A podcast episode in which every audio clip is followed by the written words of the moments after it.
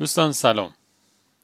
همه اون داستان اون مردی رو شنیدیم که روی شاخه درخت نشسته بود و داشت با اره بن اون شاخه رو می‌برید. وقتی که کاریکاتور این داستان رو آدم می‌بینه خندش می‌گیره. ولی واقعیتش اینه که چه بسا خیلی وقت آدم خودش دچار این داستانه. توی قرآن هدف خداوند از خلقت انسان عبودیته. یعنی اینکه اگه یه روزی اومد و این مربیش رو خط زد در واقع داره هویت خودش رو نفی می‌کنه. و یه جوری داره خودش رو خط می‌زنه. این هم توی قرآن هست که هر کسی خدا رو فراموش کرد خدا هم کاری می‌کنه که اون خودش خودش رو فراموش کنه. شاید بشه گفت خروجی عملی این وضعیت اینه که اون فرد به خودش واگذار میشه. عمری است با تو گوشه خلوت گزیده ام هرگز مباد آنکه به خود واگذاریم. دانم که در فراق تو ای هم نشین دل. بنیاد عمر برکند این اشک باریم. گفتم که سر عشق نگویم به پیش غیر.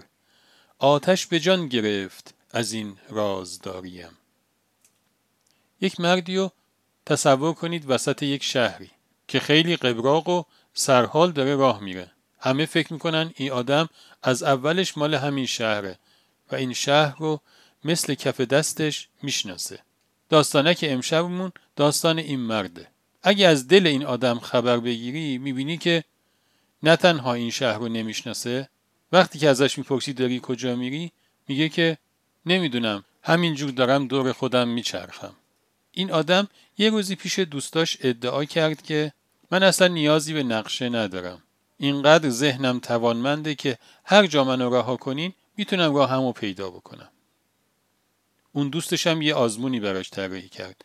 اونو ورداشت و گذاشت توی شهر دیگه. و خودش به یه بهانه‌ای رفت. حالا اون مرد مونده بود توی شهر جدید. کم کم از زور تنهایی و اینکه نمی‌خواست کم بیاره این حس درش القا شد که اصلا اهل همین شهره. این شهر هم مثل کف دستش می‌شناسه. حالا هر کی تو اون شهر ازش آدرس هم می‌پرسید یه آدرسی هم بهش می‌داد. فارغ از اینکه حالا اون آدم میره یه جایی گم و گور میشه. کم کم اینقدر فکر کرد که مال همین شهره که اصلا شهر اصلی خودش یادش رفت. اسم دوستاش هم فراموش کرد. حتی کم کم اسم و رسم و سابقه و تاریخچه خودش رو هم فراموش کرد.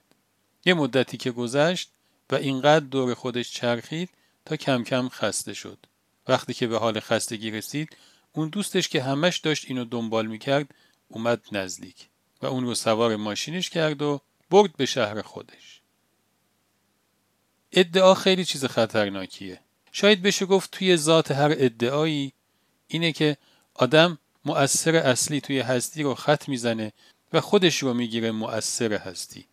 وقتی که اینجوری میشه هستی هم برنامه می‌گیره که این ادعاش رو به آزمون بکشه. خب معلومه که نتیجه این آزمون منفیه. حضرت امیر علیه السلام فرمودن که هر کس ادعا کرد هلاک شد. یعنی هر کی توی این امتحان وارد شد قطعا بازنده است. خب چه کاریه؟ برای چی آدم وارد یه همچین آزمونی بشه؟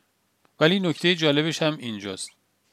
وقتی که آدم یه جمله ای که منطبق بر قواعد هستی نیست می‌زنه مثلا یه ادعایی می‌کنه انگار مربی یه دور اضافه توی زندگیش براش طراحی می‌کنه. در حالی که می‌تونست اون دور رو نزنه و زودتر به مقصد برسه. ولی به هر صورت اون دور رو می‌زنه ولی باز مربی رهاش نمی‌کنه.